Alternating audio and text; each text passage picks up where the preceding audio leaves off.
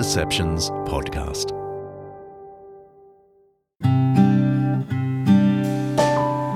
Small Wonders with Laurel Moffatt.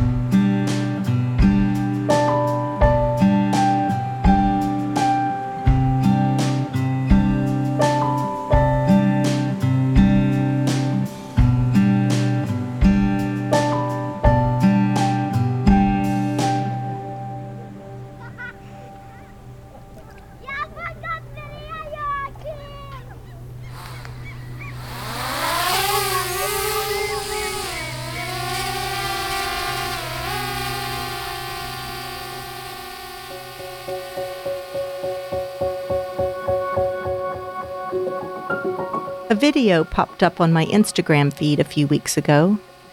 Perhaps you've seen it as well. It was a video taken by a drone operator one day at Bondi Beach on the east coast of Australia. Isn't it incredible what we can do with technology? We can send a drone flying over the ocean to capture scenes that usually only birds see, and ones we wouldn't be able to see without hiring a helicopter. In the video, the drone hovered over the water at Bondi. The jade green waters filled the screen, where in the bottom third, a kayaker was paddling, followed closely by a whale. The whale sees the kayaker.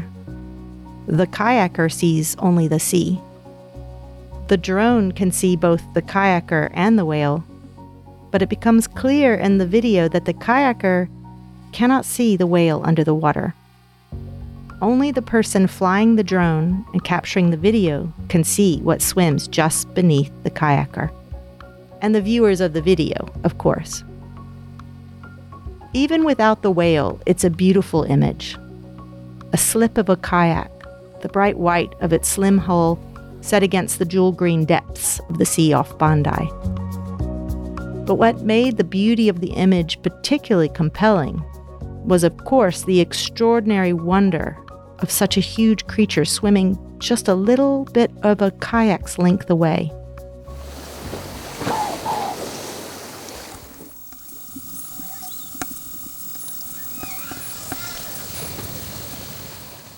Whales are visible off the east coast of Australia every year, beginning as early as April until around November, as they migrate between oceans. The timing of their migrations can alter year on year, depending on things like the temperature of the water, the presence of sea ice and prey, as well as the changes in the location of their feeding ground. Regardless of the variables, though, most whales in the waters off Australia migrate north from Antarctic waters from around June to August when they head to the warmer subtropical waters to mate and give birth. The whales then migrate back to the Southern Ocean from September to November to feast for the summer on krill. If the Earth is a house, then the Antarctic Ocean is the kitchen and the waters off the coast of Queensland are the bedroom.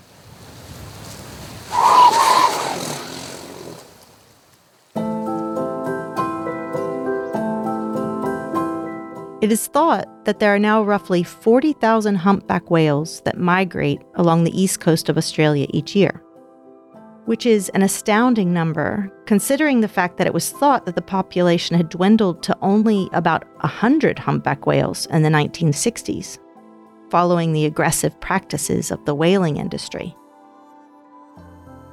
As a result of their near extinction, the Whale Protection Act was passed in 1980 and was replaced by the Environment Protection and Biodiversity Conservation Act of 1999.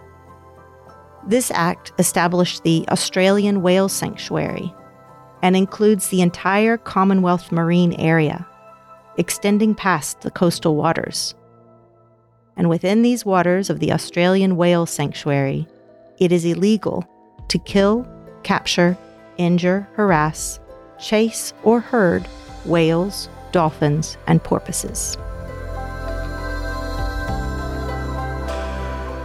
Since 1980, the humpback whale population has grown a little bit over 10% each year. so that it can now number around 40,000. And since 2022, it is no longer considered to be an endangered species. That is cause for some celebration, particularly if you're a whale. When whales are on the move, so are people and their desire to see these extraordinary creatures. If you do go in search of whales on their migration, you may be rewarded with a glimpse. I have a friend who recently saw a whale on three consecutive weekends at three different locations on the East Coast. Each time, she saw just a glimpse of each creature, but each was surprising and wonderful to her.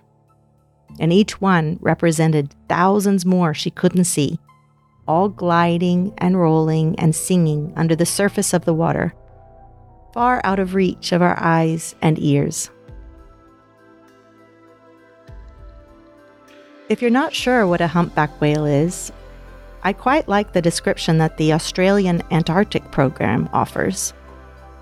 Quote, Unlike their cousins, the blue, sei, and minke whales, humpbacks are not slender and graceful. They tend to be quite stout and stocky, with exceedingly long pectoral fins, their arms. They are much slower swimmers than these other species. Not slender, not graceful, but stocky and slow. But this is no matter, for whatever people perceive as lacking in their appearance, they make up for in the variety of their movement. In terms of behavior, the humpback whale is one of the most active, often breaching or slapping its fins on the water. Humpback whales have the longest fins of any whale species, which enables it to move with great agility and acrobatic dexterity, both under the water and above it. Case in point, when an adult humpback breaches, it can launch itself almost completely out of the water.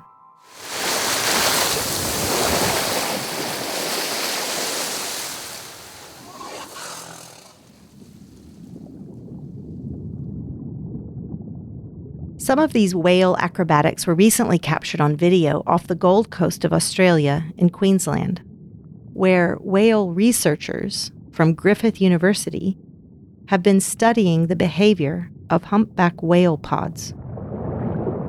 They were intrigued by a group of five whales that they found rolling around on the sand of the seafloor. What were they doing, they wondered. As they watched, they realized that the whales were using the rough sand of that particular area to exfoliate their skin in order to prevent barnacles from settling on them. That stretch of the Gold Coast, journalists are now calling it a day spa for whales. What else do whales do that we have no understanding of? While humpback whales may not be as photogenic as their whale relations, they are more active in their swimming, and they are also the whales that are the most gifted in song.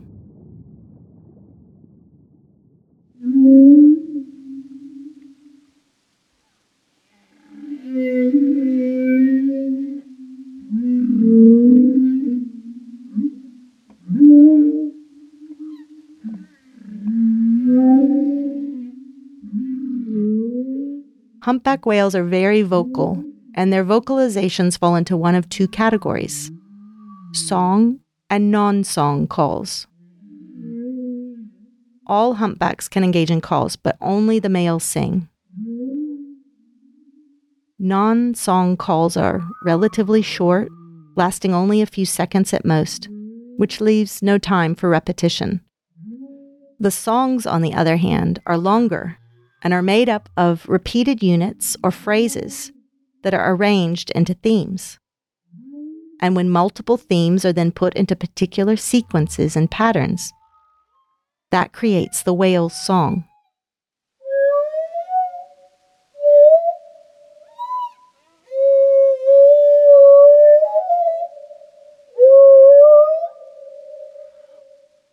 How long is a whale song? For perspective, I offer you a few pop songs. The first is Paul McCartney's I Will. At a minute and 40 seconds, it's pretty perfect. It's a song of unrequited love, a theme as old as medieval troubadours. yet sung in the present about a future lover the singer hasn't even met yet. All packed into under two minutes. Elton John's Rocket Man goes for almost five, while Taylor Swift's re release of All Too Well goes for a whopping 10. How does a whale song compare? In contrast to the brevity that's the soul of contemporary pop music, a whale song can last up to 30 minutes. This 30 minute song is then sometimes sung repeatedly for several hours at a time. Humpback whales aren't pop stars, they're opera singers. Their songs rival in length operas such as Verdi's Aida, Mozart's Magic Flute, or Puccini's Madame Butterfly.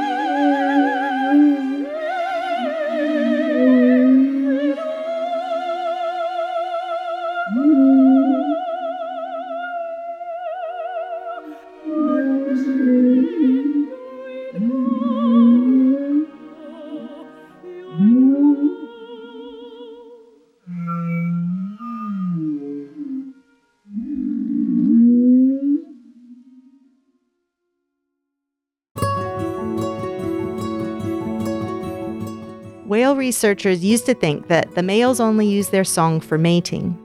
But more recent inquiries into whale song have discovered male whales singing not only in breeding grounds, but also feeding ones. In places and at times, people once thought a whale never sang. They sing in the bedroom and the kitchen, in the bathroom and the dining room. Whales keep surprising us. And all of this wonder, all of this elegance in song, almost always completely out of sight, out of hearing, and as a result, out of our minds. But it doesn't mean it isn't there or that it doesn't exist. In the footage from the drone operator, whose camera hovered over the waters at Bondi, you can hear him talking as he realizes what his drone is capturing. A humpback whale coming so close to the kayaker, he or she could almost touch it. I don't even know if this guy knows. Mate, do you know there's a whale just following you? I don't think he knows. Oh, wowzers. Well, mate, turn around. He's under you. He's gonna nudge you in a minute. Oh, he's right next to you. Crazy. He is amazed by the proximity. Even as he watches from someplace on shore, far from his drone flying above the waters off Bondi, you can hear the delight creep into his voice. The delight of seeing this interaction between a human floating on the water and a giant creature of the deep playing out on his screen. The unlikeliness of it, the strangeness, the surprise of it all, compounded by the knowledge that the kayaker doesn't even know that the whale is there the whole time. This is dramatic irony in real life. Turn around. He's under you. He's right next to you.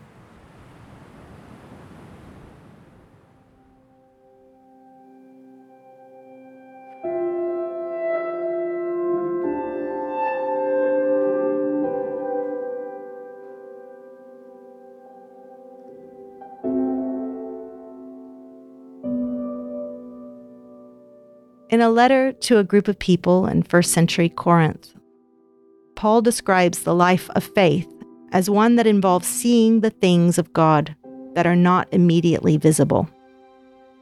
We declare God's wisdom, a mystery that has been hidden and that God destined for our glory before time began. None of the rulers of this age understood it, for if they had, they would not have crucified the Lord of glory. However, as it is written, what no eye has seen, what no ear has heard, and what no human mind has conceived, the things God has prepared for those who love Him. These are the things God has revealed to us by His Spirit. The Spirit searches all things, even the deep things of God. For who knows a person's thoughts except their own spirit within them? In the same way, no one knows the thoughts of God except the Spirit of God. What we have received is not the Spirit of the world, but the Spirit who is from God, so that we may understand what God has freely given us.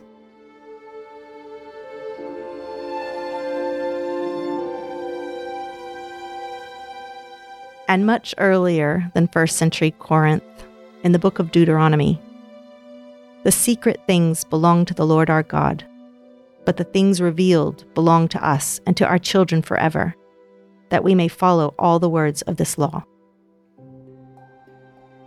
There are so many things that we can't see straight away, or sometimes that we can't see by looking directly at it. We need another perspective to see it, like the kayaker with the whale. Even the drone operator standing on shore wouldn't have been able to see the whale without the assistance of his drone. There are things we can't see if we don't have the eyes to see them.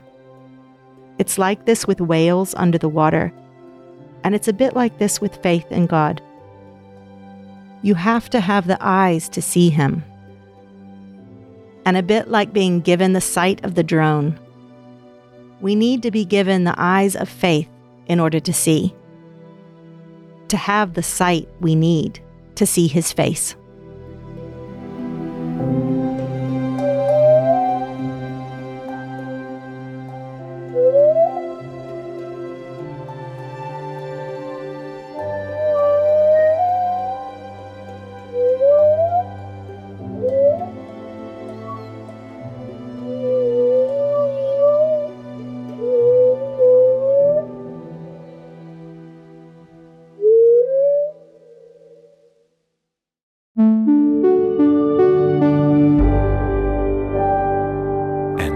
An Undeceptions podcast.